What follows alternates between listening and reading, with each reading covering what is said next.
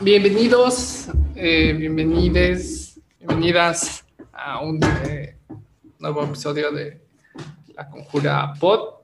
Hoy con mucho gusto tenemos eh, dos invitados para platicar el tema de Colombia en general, Odín Ávila y Paul Cáceres. Eh, sobre el tema de Colombia en general, nada más eh, pues tener a, a, los dos invitados que nos platiquen eh, y que a lo mejor entre ellos van a tener tal vez más dinámica. Pero yo nada más sí decir que, bueno, presentar un poquito a Dean, que es un profesor de la Universidad del Cauca, de mexicano, pero que está allá en Colombia ya hace algún tiempo, en, en, en este momento en Cali, y que creo que nos puede dar un testimonio muy interesante de lo que está pasando allá, ¿no? Sí. Sí, y Paul, que es este, colombiano, eh, avecindado en México, y ahora él está, eh, forma parte del nodo Colombia, del nodo mexicano Colombia Humana, que Odín y, y, y Paul nos puedan introducir un poco, eh, quizá tratando de marcar la coyuntura y a partir de ahí, pues ver qué hay detrás de la, de la coyuntura, pero no sé, Joel. Ok, listo.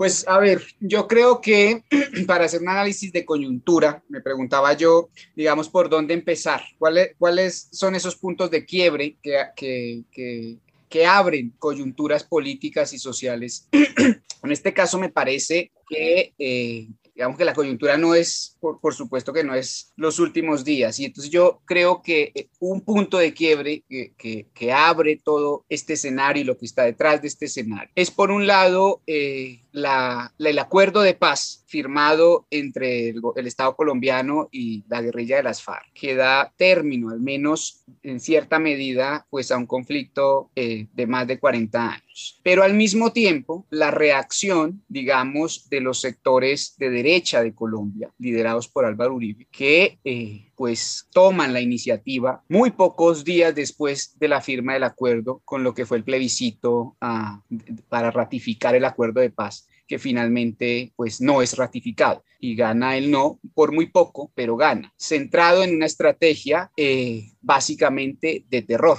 ¿no? Eh, y creo que eso es importante porque eso hace que el uribismo, que es lo que nosotros conocemos como ese movimiento político de derecha que ha sido hegemónico en Colombia al menos de dos, desde 2002, aunque con el, digamos, con una... Uh, con una crisis uh, por el gobierno de Santos eh, explicada por su decisión de hacer la paz con las FARC. Pero esa ha sido, digamos, el, el, el, el actor hegemónico de los últimos 20 años en Colombia. Eh, recupera la iniciativa y logra no solo derrotar eh, ese acuerdo, digamos, ganar ese plebiscito y complicar la paz, sino eh, ganar las elecciones en 2018. ¿Y cómo gana las elecciones? Porque este es el otro punto que me parece importante. ¿Quién gana las elecciones? Y entonces creo que quien gana las elecciones es Uribe, ¿no? Así como es Duque, el presidente pudo haber sido cualquier otro. El uribismo logra recomponer sus fuerzas, agruparlas y elegir al que dijo Uribe y le tocó a este, a este tipo que se ganó la lotería, que parece que ahora estaba envenenada, ¿no? Y entonces, ¿qué es lo que tenemos en este momento? Yo lo caracterizaría como un gobierno digamos, que preside sin gobernar o un presidente que preside sin gobernar. Me refiero a Duque. Porque lo que estamos viendo es propiamente el tercer gobierno de Álvaro Uribe, que se propone dos cosas que explican la situación actual, en mi opinión. Uno, hacer, por supuesto, trizas el proceso de paz, como, como lo dijeron, digamos, una expresión que se hizo popular en Colombia de hacer trizas la paz prácticamente como programa político del uribismo, y recuperar lo que ellos llaman la confianza inversionista, que básicamente es seguir gobernando eh, para los grandes capitales y el capital internacional. Y esa, digamos, ese gobierno que se configura a partir de 2018, pues eh, es un gobierno que, por un lado, recrudece la violencia en su intención de, de, acabar la paz, de desconocer los acuerdos, de ponerle traba a los acuerdos, eh, se recrudece la violencia. Y entonces empieza un proceso de recrudecimiento de la violencia, de ese ciclo de violencia que, que no termina en Colombia. Eh, y por otro lado, una serie de, medidas económicas, eh, pues que, que, van, digamos, que hacen crisis hoy a propósito también de la pandemia, ¿no? En 2019 hay otro hecho que, marca, digamos, el, gobierno Duque, por un lado la violencia, por otro lado unas reformas, a una, otra reforma en 2019 que en todo caso tuvo una característica y es, eh, digamos, que no fue tan agresiva con las clases trabajadoras y clases medias, sino que su objetivo era básicamente reducir los impuestos a, a, las grandes empresas eh, en esta idea eh, muy de la derecha liberal contemporánea de que las uh, reducir los impuestos a los más ricos produce crecimiento económico y la teoría del, del, vaso derramado, etcétera, ¿no? Y entonces se produce en 2019 una reforma tributaria que hace eso, reduce las rentas a las grandes empresas, le reduce IVA a las grandes empresas para bienes de importación y les reduce el impuesto que Colombia se llama, que Colombia se llama el ICA y entonces lo que, y esa reforma le cuesta al Estado alrededor de 3 mil, alrededor más o menos de 3 mil millones de dólares. El gobierno, por supuesto, hace un plan para, eh, digamos, compensar esa, esa, ese dinero, ¿no? Y ese plan está fundamentado en eh, el crecimiento económico que se proyectaba. En todo caso, Colombia venía con un crecimiento mediocre en general, pero, pero superior al promedio de América Latina, levemente superior, en la lucha contra la evasión y en otras medidas, eh, en otras medidas como, como, mejorar la recaudación. Pero eso ocurre a finales de 2019 y en marzo, febrero, marzo, pues ya sabemos todo lo que pasó. Eh, la pandemia nos lleva a todos a la crisis económica, de sanitaria y económica más grande pues de la historia contemporánea y entonces esos presupuestos, digamos, esos supuestos que tenía el Estado, el gobierno, para compensar esos regalos a las grandes empresas y a los banqueros, pues no aparecen porque la economía básicamente no crece, sino que pues eh, decrece 7%, es la cifra de Colombia, 6,8% el decrecimiento en, en, en 2020. Entonces, para no alargarme y darle la palabra a Odín, digamos que yo creo que hay varios elementos. Hay ese antecedente político, de la llegada al poder de, Duque, o, mejor del tercer gobierno de Uribe, digamos, la recuperación del poder en manos de Uribe, esta serie de medidas económicas que complican la situación fiscal del Estado y una pandemia que pues termina por hacer el cóctel perfecto. Eh, y entonces eso está detrás de esta coyuntura, porque la reforma tributaria que fue derrotada por este movimiento, pero que se propuso en este año, pues era la manera eh, de compensar esa crisis que se generó básicamente la consigna de que la crisis la paguen los trabajadores. ¿No? Entonces, eh, yo dejaría hoy así, Odín, para que vayamos uh, comentando entender que la situación que estamos viviendo hoy en Colombia no es una situación solamente de una coyuntura política, es una situación multicausal. Por un lado, tenemos en el diagnóstico que Colombia está ocupando el cuarto lugar en América Latina con 14.806 casos de COVID-19. Y aquí lo interesante es que no solamente porque ocupe el cuarto lugar después de Estados Unidos, de Brasil y de México, lo interesante es que hubo el año pasado en las cifras, hubo una parte en donde parecía, según las cifras, que había un control de ese COVID-19 y luego resultó que no. Luego, por supuesto, hubo, ha habido una serie de medidas a nivel nacional, a nivel del eh, gobierno nacional, que precisamente han cambiado en función de los intereses de estos grandes capitales transnacionales. Entonces, primero tenemos este gran marco este gran marco que efectivamente ya lo, ya lo tenemos desde, desde prácticamente el, el año pasado, pero también hay otro mucho más grande eh, marco de discusión y que son estas reformas neoliberales en Colombia y que no solamente son de esta coyuntura, sino ya vienen atrás. ¿Cuáles son esas reformas? Estas reformas siguen cinco ejes, que yo lo resumo. Uno, la tributaria, que ya la había mencionado el compañero. Otra, la reforma a la salud, que es muy importante y que además en México eso nos hace un gran eco, la reforma a la salud. La tercera, que es una reforma a las pensiones, a qué va a pasar con las y los trabajadores y trabajadoras después de tantos años de labor, la reforma laboral y la quinta que es la reforma educativa, que también la reforma educativa ahorita en México justo es también uno de los grandes temas y que precisamente también hace eco. Ahora, estas cinco reformas, por un lado, afectan efectivamente a una gran parte de la población. Pero ¿en qué y cómo la afecta? Eso es lo que nosotros tenemos que tener claro. Primero es que es una reforma tributaria del gobierno que es regresiva. ¿Qué significa eso? Significa que no está pensada en función de lo que cada uno va produciendo y además del poder adquisitivo en pocas palabras, sino es una que va directamente afectada a la clase media o a lo que ha quedado de clases media en Colombia y básicamente a los trabajadores, en la cual eh, las clases altas, sobre todo eh, la pirámide o las puntas de estas clases altas, que deberían pagar más impuestos, no lo hacen. Está también la cuestión del IVA, que no es cualquier cosa. El IVA, productos de la canasta familiar, a frijol, a una serie de productos en la cual eh, nosotros acá en Colombia hemos estado observando eh, en el transcurso de estos años cómo ha ido incrementando. Inclusive aquí nosotros también, ya que hago una pequeña nota, por ejemplo, en ciudades como Cali, nosotros enfrentamos también estrategias de contrainsurgencia que vistos desde las ciencias sociales son muy interesantes de analizar, pero vistos desde desde la sociedad son muy preocupantes, como también en estas situaciones lo que hace el gobierno nacional también es ir encareciendo también y también aumentando el precio de los productos, también como una estrategia contrainsurgente, contra todo lo que está produciendo en Cali, que ya en un momento voy a llegar a ese punto, pero es presente para que vean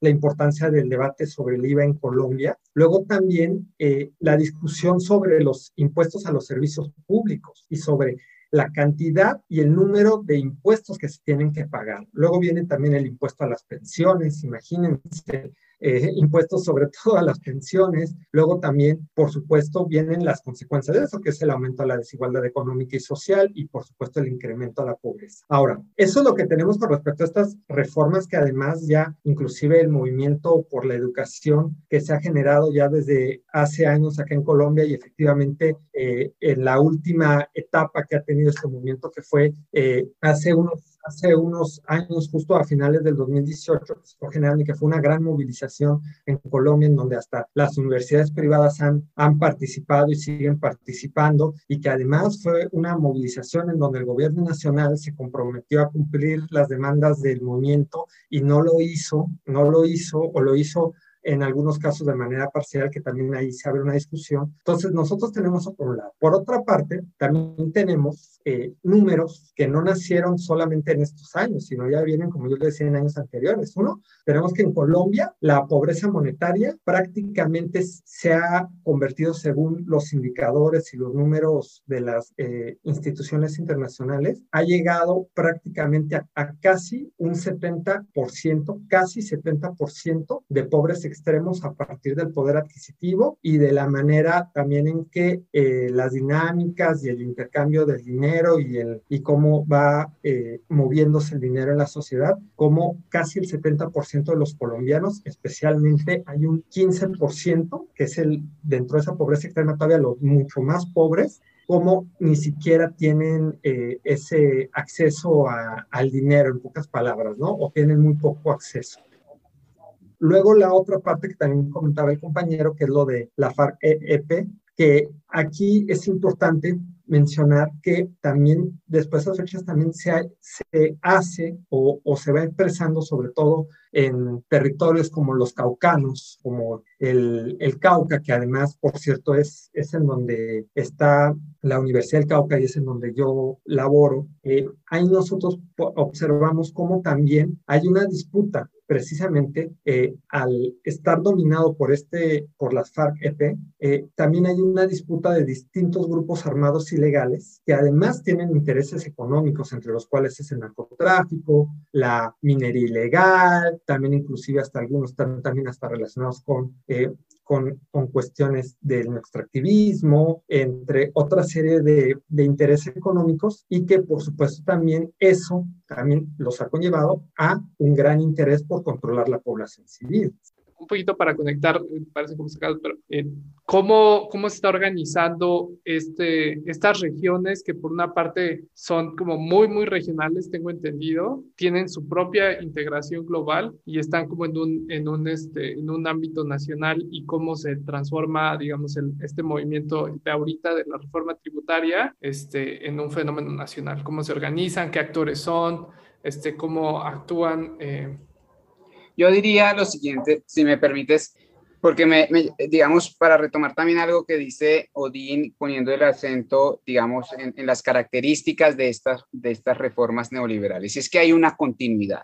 Una continuidad eh, de reformas económicas. Ahí las clases dominantes están unidas. Ahí no hay ruptura. ¿Por qué destaqué yo el, el, acuerdo de paz? Porque el acuerdo de paz sí es una ruptura en, en las clases dominantes. La política económica de Uribe, de Santos, de Duque es la misma política económica antipopular y neoliberal que se viene a aplicar. La ruptura de, de esos sectores se produce por la decisión de la oligarquía bogotana, principalmente representada por Juan Manuel Santos, que, era, eh, un, que es, digamos, un hijo de, de, esa oligarquía de toda la vida, con estas clases emergentes eh, que representa Álvaro Uribe en la política a propósito de la paz. Pero la continuidad de la política económica es absolutamente clara y entonces eso ha hecho, digamos, que la situación de las clases eh, medias y de las clases populares se agrave. Y entonces por eso decía yo, es decir, es abriendo huecos para tratar de tapar huecos y lo han podido más o menos hacer con las características eh, básicas o clásicas, digamos, de estos modelos de exclusión, de, de una profunda desigualdad social, una profunda desigualdad del ingreso, etcétera pero yo creo que la pandemia para eso, ¿no? O sea, la pandemia es una crisis, digamos, la crisis económica que se produce por la pandemia es tan profunda que eh, básicamente ya no hay cómo eh, eh, sacarle más recursos a la gente. Y el gobierno, pues evidentemente que es un gobierno, digamos, de, de, ricos y para ricos, pues lo que propone con esa reforma tributaria es pagar, hacer pagar a la, la crisis a las clases medias y a los trabajadores con medidas como las que ya comentó Odín. Pero para responder también tu pregunta, Israel, eh, yo creo que es cierto que algunas ciudades de Colombia se conectan, digamos, a, lo, a lo, global, a las, a las a, la economía global de, de, cierta manera, pero hay, digamos, un papel, un papel general, digamos, de la economía colombiana en esa, en esa economía global. ¿no? Entonces ahí, digamos, hay, hay una característica más que de las ciudades eh, y del papel que juega Bogotá o, que, o el papel industrial que juega Medellín, etcétera, pues es las consecuencias de eso en todas las ciudades. O sea, una desigualdad, una precarización, una, un empobrecimiento generalizado de, de, de los cinturones de miseria. ¿Quiénes están hoy en las calles? Y eso me parece que es lo más importante. En las calles están los jóvenes del más pobre de Colombia. Esa es la vanguardia, si me permiten eh, el, concepto, del movimiento social. ¿Por qué no se acabó el movimiento cuando cayó la tributaria y, cayó el ministro Carrasquilla? Porque los jóvenes, sí, querí, esos jóvenes querían que cayera la tributaria, pero además quieren muchas más cosas que nunca han tenido. Son los excluidos de la educación, los excluidos de la salud, los perjudicados con las reformas eh, que, que, comentó Odín, etcétera. Entonces, yo creo que ese es, digamos, esa es una característica de este movimiento. Inicia, digamos, con una respuesta, digámoslo así, tradicional de los sectores organizados, sindicales y de izquierda, frente a medidas antipopulares, regresivas, como era esta reforma tributaria, que era realmente regresiva en el peor momento económico y social de la gente. 3,5 millones de colombianos eh, cayeron en la pobreza producto de la pandemia, 3,5 adicionales a los que ya había, a los que ya vi. Entonces, eh, me parece que lo que estamos observando, entonces, bueno, esa, esa dirigencia sindical, esa, ese movimiento organizado, digamos lo tradicional, no, no, no uso esto de ninguna manera despectivo, sino como para poder ubicarlo, es lanzar, por supuesto, su oposición y un paro el 28 de abril. Pero hoy, quien crea que el comité de paro dirige ese movimiento está realmente equivocado. Por eso los diálogos a los que se obligó eh, Duque, a los que está obligado aunque no quiera, pues parece que no tienen resonancia, porque quienes, a quienes se han invitado a, dialogar son esos dirigencias, es más, todavía ni siquiera invita al comité de paro, apenas está hablando con sus bancadas y, los partidos y algunos partidos de oposición, pero de una oposición, digamos, más pactista. Entonces, me parece que un poco tratando ya de, de, cerrar tu pregunta, Israel, es que me parece que hay eh, una digamos, somos tan parecidos, digamos, las consecuencias de esa vinculación de la economía colombiana nos hacen muy parecidos a la mayoría de los colombianos y sobre todo a los sectores más eh, excluidos y más pobres, que son los que están en las calles. Hoy esto no es un movimiento sindical ni un movimiento de universitarios, aunque el sindicalismo, que en todo caso es bastante reducido en Colombia, producto también del conflicto, y los universitarios estén en las calles, pero ni lo dirigen ni son, digamos, quienes están poniendo el cuerpo. Yo le doy la palabra a Odín para tomarme. En Colombia estamos viviendo el Leviatán, la guerra de todos contra todos, de todas contra todos. Es una, eso por un lado. Y por otra parte, yo quería mencionar sobre las movilizaciones. Estoy totalmente de acuerdo con Camilo. El sujeto revolucionario que los jóvenes que no tienen esperanza y que están luchando en su mayoría por sobrevivir son los que han sostenido eh, la resistencia en ciudades como Cali. Ahora, ¿qué ha consistido esta resistencia? Esta resistencia es muy interesante porque también se han articulado eh, organizaciones y movimientos, por ejemplo, como el CRIC. Hay también aquí se están articulando, por ejemplo, jóvenes indígenas MISAC que desde el 2018 están derrumbando también estatuas de colonizadores, por ejemplo, de Belalcázar, que es uno de los grandes colonizadores esclavistas. Eso también ahí no solamente es un indicador, sino es un símbolo de la revuelta también, de, de en donde ya es una lucha eh, en, en, contra, por supuesto, del neoliberalismo, pero también de la colonización del capital, en donde también, por ejemplo, eh, hoy en las, en las noticias y en todo, también los actos que ha habido, por ejemplo, en ciudades como Cali, también, también ya hay un hartazgo también, inclusive, de esta eh, estratificación y de esta también división, inclusive hasta si lo enmarcamos en la lucha de clases, muy marcada. Por ejemplo, nosotros tenemos aquí en Cali como grupos de, de aquellos eh, vecinos eh, de clases altas, no todos, pero sí ha habido grupos, por ejemplo, hoy marcharon, no hubo una marcha, fue una marcha mínima, muy pequeña, eh, en donde ellos lo que querían era meter al ejército nacional contra las movilizaciones. Han tratado de quitar la luz, ha habido toda una serie de actos de contrainsurgencia de ese tipo para tratar de restarle. Ahora, nosotros tenemos un total de 1.708 casos de violencia policial, 381 víctimas de violencia física policial registradas, ¿sí? 31 muertes, 1.180 detenciones arbitrarias, eh, 239 intervenciones violentas por la fuerza pública, inclusive en ciudades como Popayán, que es donde está la Universidad del Cauca, hubo en barrios en donde se ha estado metiendo la policía, o sea, barrios que no tenían que ver con, con los puntos nodales de la protesta, han entrado a, la, a las casas, ¿no? Entonces eso es algo muy preocupante. 110 casos de disparo de armas de fuego, 10 casos de violencia sexual eh, por parte de la fuerza pública que se han registrado, toda una serie de datos que yo cada vez recupero esta categoría de Boaventura Sosa Santos donde dice, esto es un fascismo societal. Claro, claro, porque a pesar que hay un sistema democrático, a pesar que hay sistemas democráticos donde hay elecciones, hay prácticas, hay lógicas de, de, represión que impiden la democratización. Y uno de los ejes de estos jóvenes y que en general ha sido articulado todo el pueblo, y con esto termino, es la lucha por la democracia. Es la lucha, además, eh, como en América Latina hay toda una historia en donde esa lucha por la democracia también está vinculada por la soberanía y por, y por la defensa en contra de los malos gobiernos. Pero bueno. Eh, me parece bien interesante esto que mencionan de cómo los sectores tradicionales se ven rebasados por esta movilización social que es más amplia. Creo que es algo que ha pasado en muchos movimientos, eh, pero luego el problema es cómo esos sectores que rebasan a los sectores tradicionales se organizan, ¿no? Y, a veces no se logra, a veces es complicado. Entonces, bueno, mi pregunta es muy sencilla, si que nos hablaban un poquito de eso, o sea... Pero, bueno, antes, antes este, de...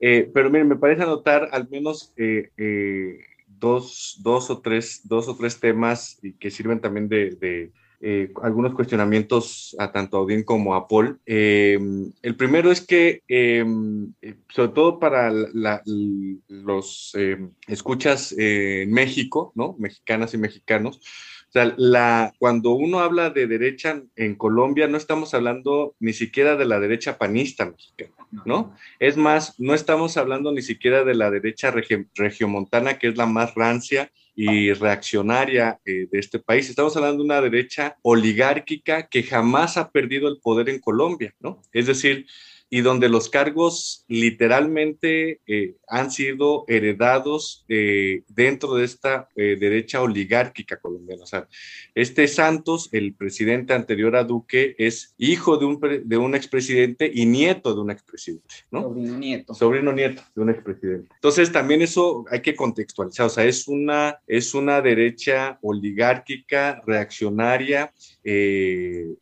racista y que ha sido también entrenada en la guerra, es decir, es una derecha militarista. Eh, eh, eh, y bueno, no, no voy a entrar aquí en comparaciones si en México estamos en un militarismo no, pero, pero es una derecha militarista que no, en es, que no tenemos tanta referencia en el caso eh, mexicano, ¿no? Pero, pero, ahí, para que después sigas tu largo comentario, sí. yo, yo creo que ahí, ahí hay un punto, hay algo que comentar sobre la, la configuración de la derecha en Colombia, es lo que representa Uribe.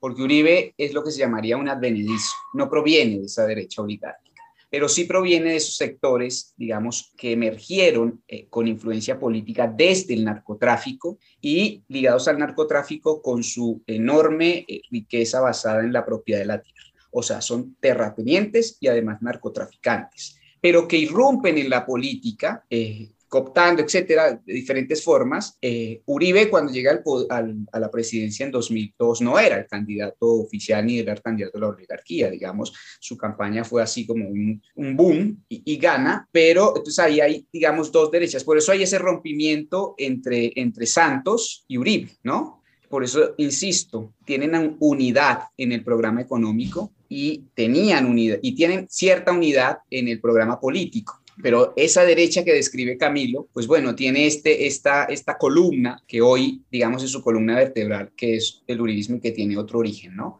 Y, y, y que es, y es su conexión con eh, esta economía emergente vinculada al narcotráfico de la propiedad de la tierra y a los megaproyectos que están vinculados, por supuesto, a esa gran propiedad de la tierra. Claro, y, y aquí... Pero bueno, hay una cosa que yo, a lo mejor también para intervenir en tu comentario, yo creo que la derecha colombiana ha organizado a, a las nuevas derechas latinoamericanas de muchas maneras, digamos, el, eh, digamos, el resurgimiento eh, más claro del catolicismo muy, muy activo en la política, este, estos distintos grupos. Yo creo que, que, que, el, que en específico la derecha colombiana tuvo como un papel de liderazgo en este grupo eh, conservador en el que pues estaba no el PAN, sino el calderonismo, este, digamos la, la derecha peruana, la derecha chilena, este, algunos sectores de la derecha brasileña y me parece que, que, que sí, Macri, o sea, yo creo que, que, que de alguna manera en el movimiento eh, de derechas eh, latinoamericano sí tiene un rol eh, eh, bastante protagónico, yo creo, y que también de ahí yo creo que la importancia, y bueno, y además como modelo de relación con Estados Unidos, etcétera, ¿no? Entonces, o sea, yo también creo que por eso el, el caso colombiano ha digamos, esto que está pasando está sacudiendo a todo el continente, ¿no? O ha tenido tanto impacto, creo. Sí, y, yo ahí lo que quería, bueno, o sea, además de, de, esta nota, para un poco comprender por qué está ya así el conflicto. El que no exista ya las FARC eh, ha jugado también, o sea, su inexistencia en el, en el espectro actual colombiano ha jugado eh, también como un factor que define la forma en que ahora explota el conflicto colombiano. O sea, es decir, ¿por qué explotó así el conflicto colombiano? Este, digo, porque esas reformas vienen sí, sí, sí. de tiempo atrás, ¿no? Yo, este. yo estoy de o sea, eh, creo que quisiera responder conectando la pregunta de Camilo y de, y de Joel. Eh, en efecto, yo creo que aquí hay una acumulación de, de rabia, de múltiples reivindicaciones, eh, digamos, nadie, tampoco nadie esperaba que, que, lo que lo que está pasando pasar. De hecho, el día del, del 28 de abril, del, del miércoles 28 de abril, había una preocupación grande porque no iba a salir gente porque estábamos en pandemia y vean ya en lo que vamos. Entonces, yo sí creo, estoy de acuerdo que el, el tema de las FARC, digamos, de esa, de esa tesis, digámoslo así, de que la lucha armada eh, le daba oxígeno por un lado a la derecha y por otro lado se lo quitaba a la izquierda popular. Por supuesto que fue esa la bandera, eh, o sea, esa es la, la, la derecha uribista particularmente es es, es, en lo que se monta, digamos, es su caballo de Troya, para eh, llevar a cabo su programa basado también en esa, eh, en esa, en una política de, de miedo, ¿no? De, de, terror de Estado en todos los niveles, digamos, desde el nivel propiamente represivo, militar, físico, hasta un terrorismo psicológico eh, que además después vincularon con el tema de Venezuela, que aquí es otro factor que, toca tomar en cuenta, ¿no? Entonces, sí, creo que hay eh, ese elemento y creo que por eso el acuerdo de paz sí abre la posibilidad de que se caiga, de que se les caiga esa excusa. Eh, y sin embargo, pues bueno, siguen construyendo lo que está pasando hoy, o sea, la represión del Estado está justificada en esa mentalidad del enemigo interno, de, digamos, una mentalidad que sigue siendo antisubversiva, muy instalada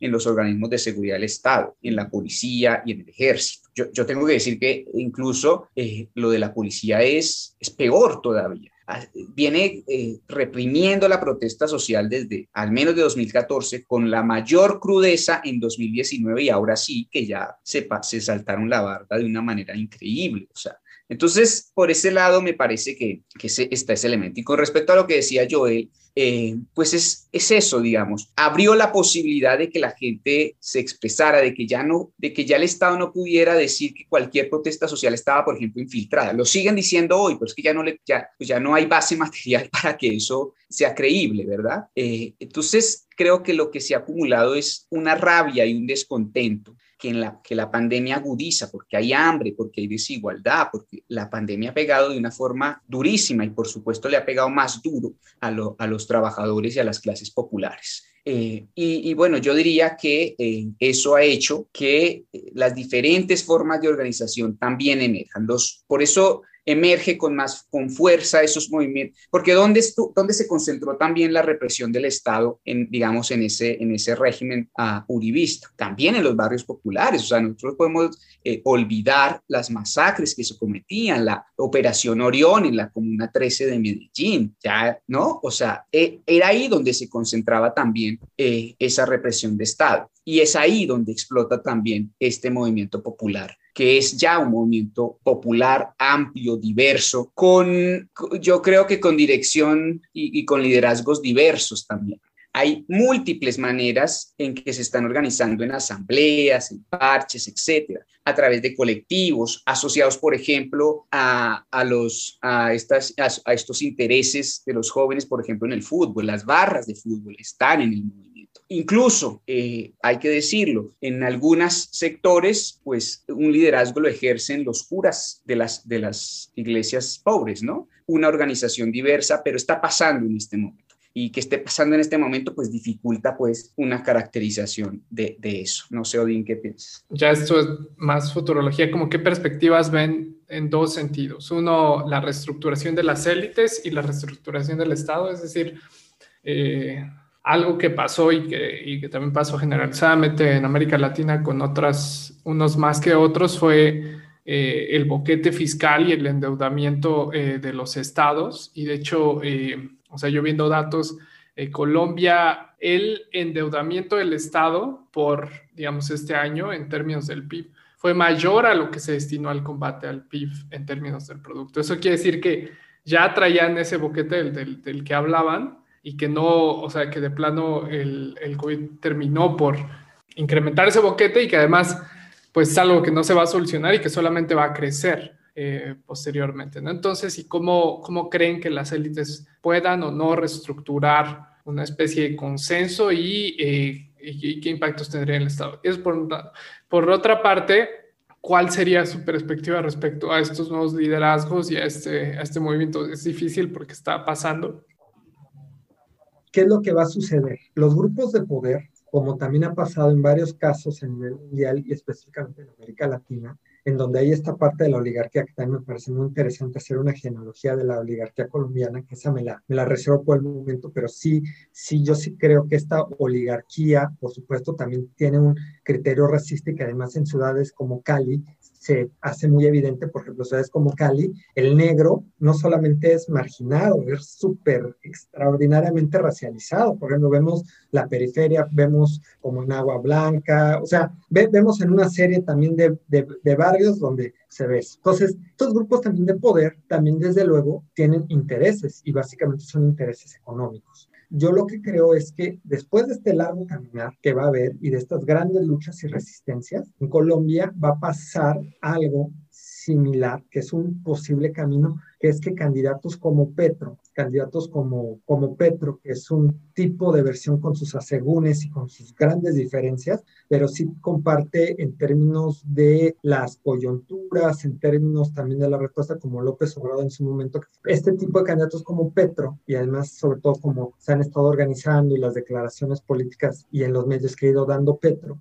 van a tomar mucha fuerza este tipo de candidatos, porque se le va a ver como una alternativa. Nosotros ya la vamos a juzgar y vamos a analizar hasta qué punto es esa alternativa, que esa es, el, eh, yo creo que una tarea para todas y todos, pero van a, van a dejar que pase personajes como Petro. ¿Por qué? Porque necesitan volver a generar consensos y personajes como Duque ya no están permitiendo esa generación de consensos. ¿Qué le suma mi argumento? En ciudades como Cali y también en el Cauca, gobiernos locales y regionales se están pronunciando en contra de las medidas y de la toma de decisiones que se que se fue enunciando y que ha tomado los, el gobierno nacional. Es un gran indicador. Aquí en Cali, inclusive, en, eh, en, y en Valle, la gobernadora de Valle Cauca, pidió disculpas. Dijo, les quiero pedir una disculpa y fue error mío dejar que el ejército a nivel nacional entrara a masacrar Cali, ¿no? Y entonces lo que le respondieron en las organizaciones dijeron, qué descaro, pero eso ya es un indicador. Inclusive dentro del país, los gobiernos locales, regionales, tampoco están de acuerdo con el gobierno nacional. Entonces,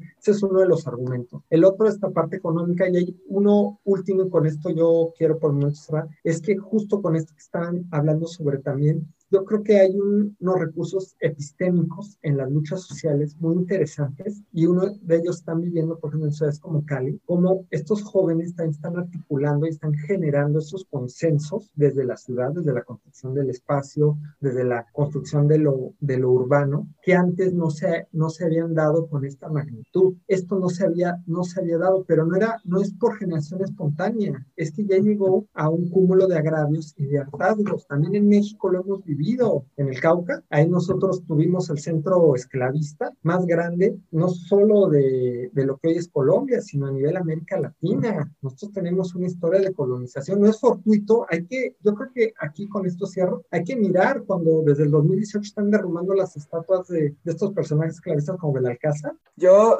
me plantearía la pregunta, o sea, ¿qué, ¿qué es lo que sigue? Digamos, tratando de hacer esa perspectiva difícil y por supuesto que pues yo creo que sí estamos en un punto de inflexión. O sea, esta situación es inédita. Es la explosión de una acumulación de agravios, como dice, dice Odín. Es múltiples luchas que ese paro del, y, esa, y, esa, y ese tema de la reforma tributaria les abrió el escenario y entraron y se tomaron el escenario.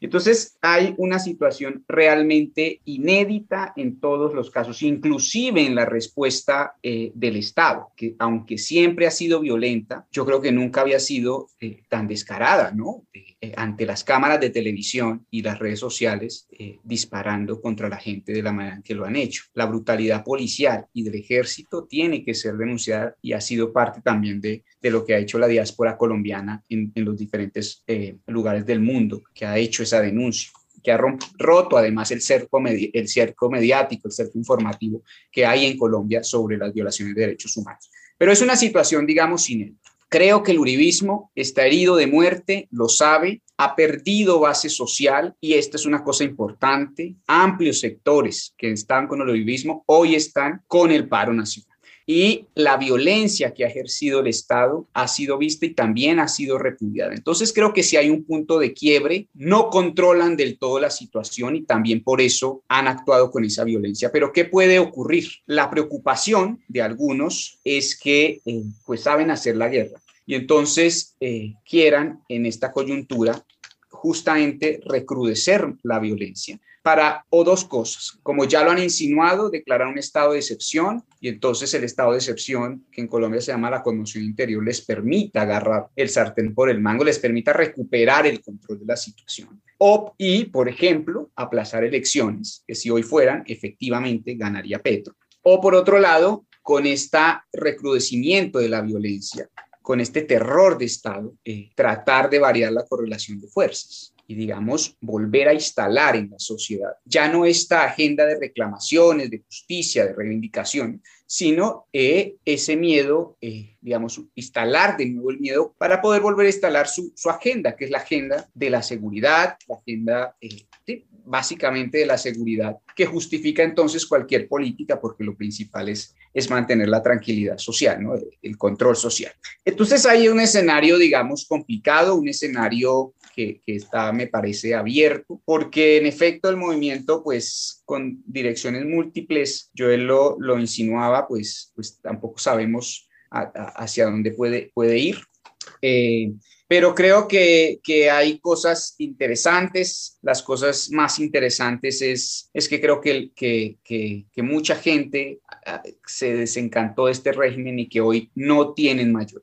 Eh, y que el escenario 2022, donde van a haber elecciones, pues va a ser si nos dejan llegar a las elecciones, porque yo sí creo que hoy hay un peligro de que el régimen eh, pues, pues dé el, el, golpe sobre la mesa para, para tratar de recuperar la iniciativa.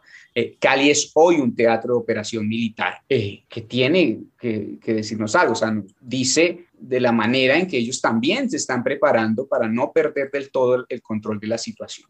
Entonces, me parece que, bueno, no sabemos cuando termine el paro, porque parece que están muy decididos los muchachos a, seguir el paro, pero, pero pues el nivel de violencia también y la respuesta del Estado indica que, que pues es una situación compleja. Y entonces nos vamos hacia la lucha por la paz y la democracia y derrotamos ese régimen uribista en las calles y en las urnas, o puede haber, eh, digamos, un, una especie de autogolpe con esta salida, con esta profundización de, de la digamos, de la salida autoritaria.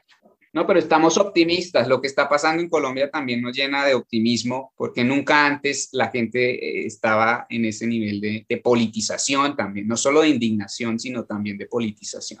Pero pues el Estado colombiano tiene armas y ha ejercido el poder siempre, ¿no? Entonces, pues y, y, y esta situación es inédita. Nunca había estado tan desafiado, es, es, es mi punto de vista. Pero sí estamos optimistas. estamos alerta, pero, pero optimistas. Bueno, pues gracias, eh, Paul y Odín, eh, por la, aceptar la invitación, gracias por los, los puntos que, que, nos dieron. Eh, y pues gracias también a los que, a los que nos escucharon. Y bueno, este, hasta luego. Nos vemos, nos vemos pronto y muchas Hasta luego. gracias. Gracias por Gracias, la invitación. muy amables. Gracias. Hasta luego y sigamos solidarios con lo que está pasando, ¿no? Yo Viva me quedaría con eso.